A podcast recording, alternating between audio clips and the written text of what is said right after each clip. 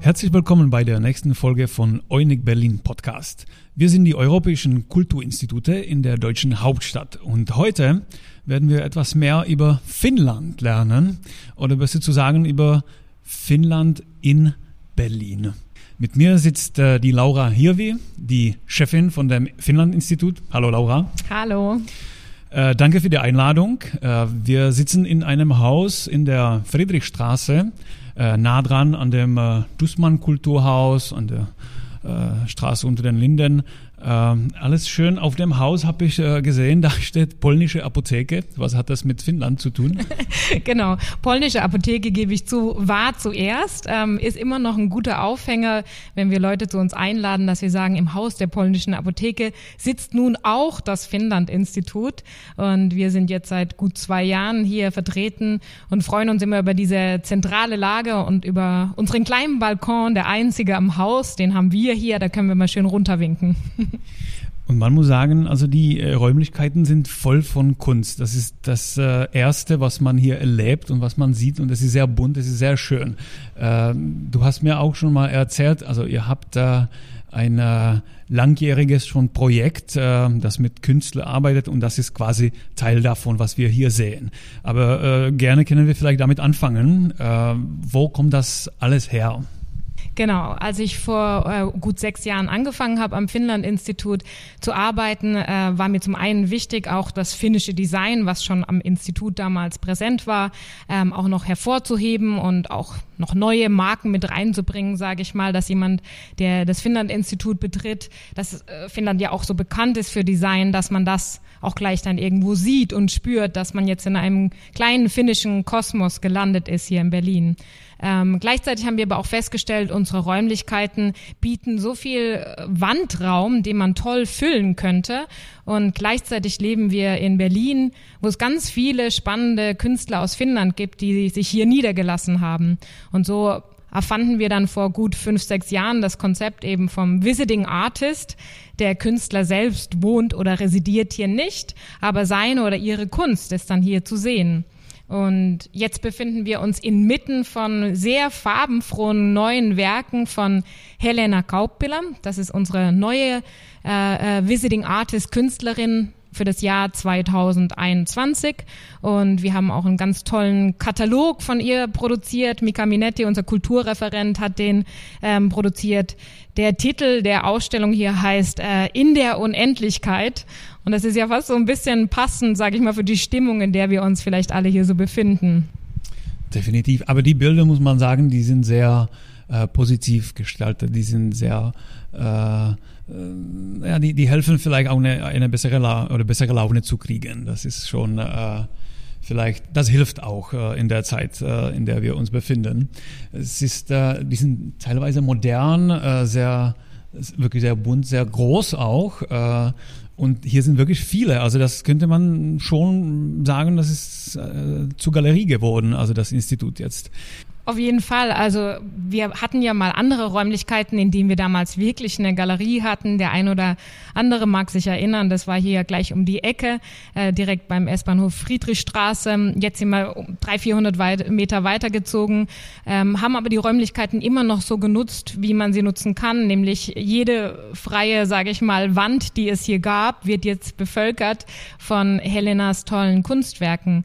Helena selbst ist auch äh, ausgebildete Mathematikerin.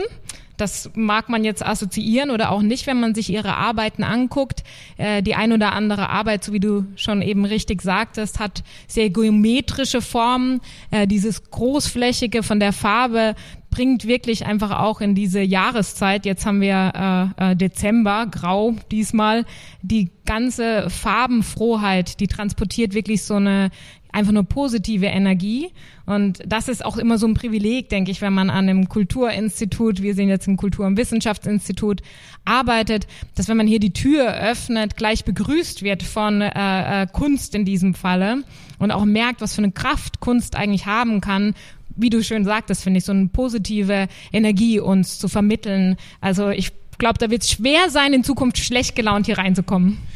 Du meintest, ähm, die Werke bleiben hier für das gesamte Jahr 21? Genau.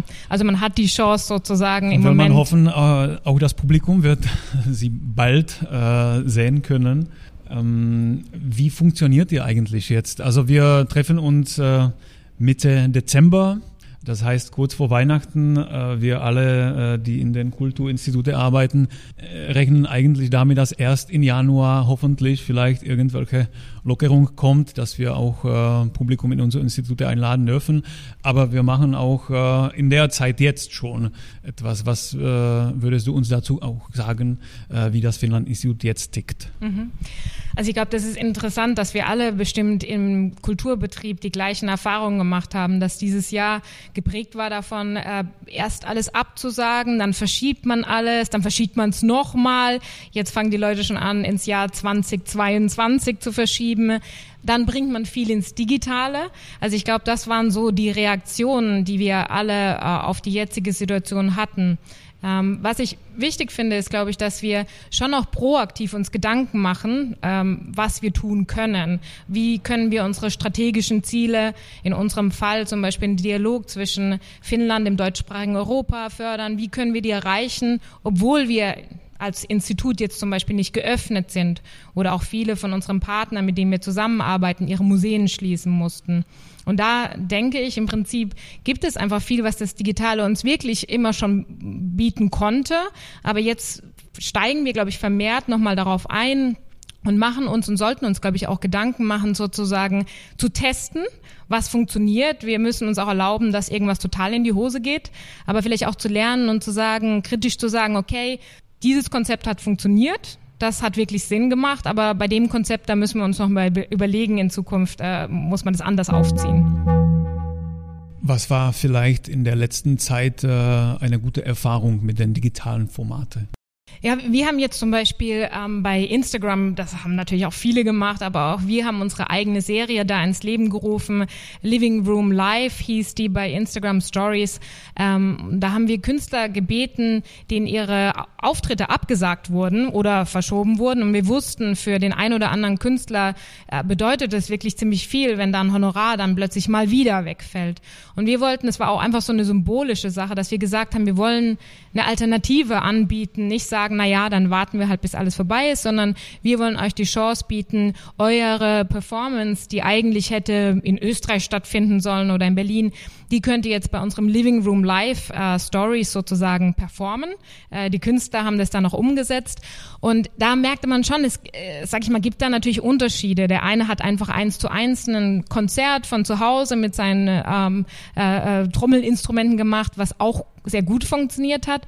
Aber die letzte Living Room Live-Serie war super spannend, weil eine Tänzerin das sehr ernst genommen hat und sich gemeinsam mit ihrem Kamerateam äh, äh, und mit ihrer Musikerin zusammengesetzt hat. Und diese 20 Minuten bei Instagram Stories werde ich nie vergessen, weil die einfach wirklich ein Kunstmoment waren. Also die waren nicht irgendwie ein Imitieren oder wir bringen etwas, was auch im Offline funktioniert hätte, ins Online-Leben, äh, äh sondern das war wirklich ein Kunstwerk, das konnte eigentlich nur so stattfinden bei Instagram Stories, ja. Also da spielte man so ein bisschen auch mit der Perspektive. Am Schluss wusste ich gar nicht mehr, wo ist oben und unten, wo die Tänzerin tanzt. Also das war sehr ausgeklügelt, muss ich sagen. Und das war ein toller Moment. Naja, Instagram und äh, die sozialen Medien, das ist vielleicht auch äh, jetzt für die Institute eine Chance, also da etwas heftiger zu arbeiten. Es ist halt jetzt äh, die Bühne der Zeit. Aber ähm, immerhin will man hoffen, dass, äh, dass auch irgendwann die Künstler in echt zurück nach Berlin kommen. Äh, wie läuft das jetzt eigentlich in Finnland? Ist, ist das vergleichbar mit Deutschland oder? Die Situation hat sage ich mal, dort ganz lange war Finnland ja eins der wirklich, man kann jetzt sagen, Länder in der Welt, bei denen die Fallzahlen insgesamt sehr niedrig waren. Leider hat sich auch da das Blatt gedreht und, und auch jetzt dort wurde vor zwei Wochen, also sprich jetzt, wenn wir Dezember sprechen, wurden auch dort strengere Maßnahmen eingeführt, sodass auch dort äh, äh, Kultureinrichtungen schließen mussten.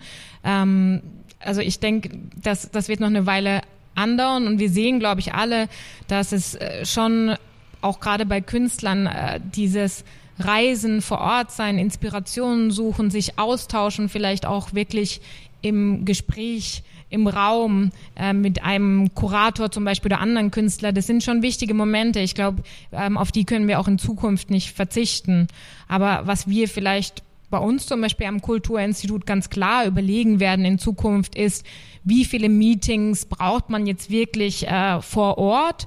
Oder könnte man bei dem einen oder anderen Meeting dann nicht doch sagen, Zoom funktioniert doch auch ganz toll und äh, spart uns eine Menge Reisen und letztendlich kriegen wir bei manchen Veranstaltungen, wenn wir Studienpraktikumsvorträge zum Beispiel geben, habe ich den Eindruck, dass wir fast mehr Leute erreichen, indem wir es ins Digitale geschoben haben, versus wir fahren nach Greifswald, geben dort einen Vortrag, der bestimmt auch langfristige Wirkungen hat, aber also ich denke, es, es ist nicht so einfach, so schwarz und weiß zu sagen, dass es eine oder andere besser oder schlechter wäre. Man muss, glaube ich, nur sich fragen, für welchen Ziel, für welchen Zweck, welches Publikum und einfach beides irgendwo mit einbauen. Es ist schwierig, äh, zurzeit überhaupt etwas zu planen. Aber äh, Ende des Jahres bedeutet immer auch äh, das nächste Jahr. Durchzudenken und äh, zu, einzuplanen. Ähm, wie äh, planst du jetzt oder wie hast du, welches Bild hast du jetzt von dem Jahr 21 in deinem Kopf?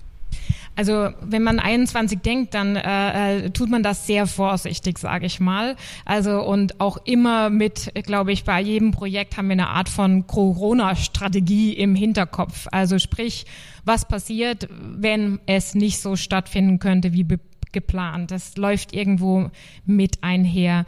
Gleichzeitig habe ich trotzdem die Hoffnung, dass wir gerade, wenn wir Richtung Sommer gehen, ähm, dass das ein oder andere Museum dann auch wieder öffnen kann. Wir haben ein riesiges Projekt mit drei anderen Finnland-Instituten. Da beschäftigen wir uns ähm, mit dem Thema Sinne, also äh, welche Rolle Sinne in der jetzigen Welt spielen. Ähm, da werden wir hier unter anderem in Berlin im Kindle-Museum eine ganz tolle Ausstellung dazu ähm, machen. Und ich hoffe natürlich, dass wir die Ausstellung in der einen oder anderen Form durchführen können und nicht alles nur ins Digitale schieben müssen.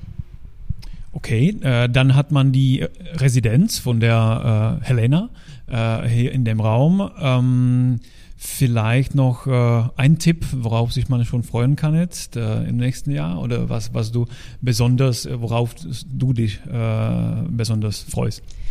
Mm, ich freue mich, wenn wieder die Buchmessen auch stattfinden werden. Also so wie Vartevara bei uns ist immer fürs Literaturprogramm zuständig und äh, dieses Jahr mussten ja alle Buchmessen abgesagt werden, ähm, was, was wirklich schade war, weil gerade äh, für finnische Autoren, Autoren aus Finnland, ist das immer ein besonderes Highlight, hier ins literaturbegeisterte Deutschland zu kommen und wirklich sowas wie Lesungen abzuhalten, wo die Leute einfach begeistert im Publikum sitzen, danach die Bücher kaufen äh, und sich äh, ja signieren lassen. Also Leipziger Buchmesse hoffentlich findet sie statt nächstes Jahr, selbst wenn es nur irgendwie in Satellitenformat ist, so dass es die ein oder andere Veranstaltung dann bei irgendwelchen Partnern gibt. Ähm, Buch Wien kommt dann im November, da werden wir dann hoffentlich auch wieder in Wien dabei sein. Also ja, wir, wir, wir werden sehen, sage ich mal. Es bleibt, es bleibt spannend, aber auch da muss man, glaube ich, sich überlegen, okay, wenn die Buchmessen nicht stattfinden, wenn die Autoren nicht reisen könnten, was könnte man tun, um im Bereich Literatur zum Beispiel auch Publikum und Autoren zusammen zu bringen. Ja? Also was gibt es da für Formate? Wieder dieses besagte Instagram äh, äh, Live oder Instagram Stories. Da ist natürlich auch das Spannende, sage ich mal, da kann man natürlich auch ein neues Publikum entdecken. Ne? Und dann viele Events. Wir haben jetzt zum Beispiel diese Woche ähm, ähm, Mittwoch ein Webinar zum Thema, wie man internationale Kontakte knüpft ähm, mit finnischen Sprechern ähm, ähm, Schwerpunkt Design-Thema, ähm, wird bei, bei Zoom stattfinden. Und wir haben jetzt schon 100 Anmeldungen dafür. Sowas würden wir bei einem normalen Talk hier in Berlin nie haben, also diese Anzahl von Publikum. Laura, ich habe vielleicht noch eine letzte Frage und äh, ich weiß nicht, ob die überhaupt zu dem Programm von dem Finnland-Institut passt, ja. Aber ich habe mich gefragt, äh, wie feiert man eigentlich Weihnachten in Finnland? Also vielleicht ist das eine gute Gelegenheit, uns hier in Berlin etwas dazu mehr zu erzählen. Ja, wie feiert man Weihnachten in Finnland? Der Weihnachtsmann, wir behaupten natürlich sehr gerne, dass er aus Finnland kommt, aus, aus Lappland. Äh, der darf an Weihnachten äh, nie fehlen. Ähm, und Finnland ist in der Hinsicht sehr traditionsreich. Es gibt ein bestimmtes Essen, was man eigentlich schon sehr gut den Tag davor vorbereitet, äh, den Schinken und verschiedene Aufläufe und. Aha, was genau? Schinken? Ja, äh, okay. ein Schinken, der glaube ich die ganze Nacht eigentlich schon im, im Ofen ist und dazu gibt's dann äh, verschiedene Steckrübenauflauf, Kartoffelauflauf, also eigentlich sehr pragmatisch gedacht, weil man kann es wirklich alles sehr gut vorher vorbereiten. Das heißt, am Weihnachten hat man dann eigentlich die Hände frei, man muss nur den Ofen anmachen. Ähm, und dann gibt's äh, auch die Tradition, dass es einen Reisbrei gibt mit Grütze und in diesem Reisbrei wird dann eine Mandel versteckt. Und wer dann die Mandel bekommt in der Familie, also das ist immer der spannende Moment, da gibt es dann verschiedene Sachen, ob das nächste Jahr für ihn besonders glücklich wird oder ob er im nächsten Jahr heiraten wird oder was man dann so familienintern, sage ich mal, ausmacht. Und die Sauna darf natürlich nicht fehlen, eigentlich. Also bei uns beginnt fast jeder Weihnachtsmorgen mit der Sauna. Das klingt ja super. Und der Weihnachtsmann, der kommt dann abends. Der kommt dann abends, nachmittags, genau. Es gibt manchmal auch eine Weihnachtsfrau, hatten wir auch schon, war auch ganz toll. Wirklich? Mhm. Ja. Ähm, und die ähm, Kinder, ja, die, die finden das, sage ich mal, äh, schon auch, glaube ich, eine ganz schöne Tradition. Dem Weihnachtsmann sagt man dann noch ein Gedicht auf äh, und, und der verteilt seine Geschenke und es gibt ein bestimmtes Lied, was man auch noch singt, wenn er reinkommt. Also sind, ich kann mich von meiner Kindheit noch erinnern, sind sehr spannende Momente immer gewesen. Na, sehr schön, danke. Äh, jetzt noch vielleicht äh, zum Schluss, äh, wo findet man die Infos äh, zu dem Finnland-Institut und zu dem Programm? Also auf der Webseite? Genau, also wir sind sehr gut, glaube ich, vertreten. Äh, Webseite, wir haben sogar ein LinkedIn-Profil, bei Twitter sind wir vertreten, ähm, Instagram, Facebook. Das sind so, sage ich mal, die ersten Kanäle, aber die Webseite ist bestimmt sozusagen der und gerne Newsletter von uns natürlich abonnieren, weil ich glaube, da kriegt man auch den ein oder anderen guten Hinweis für, für Events, die dann entweder online oder offline stattfinden. Super, dann alles Gute für das nächste Jahr. Lieben Dank, dir auch.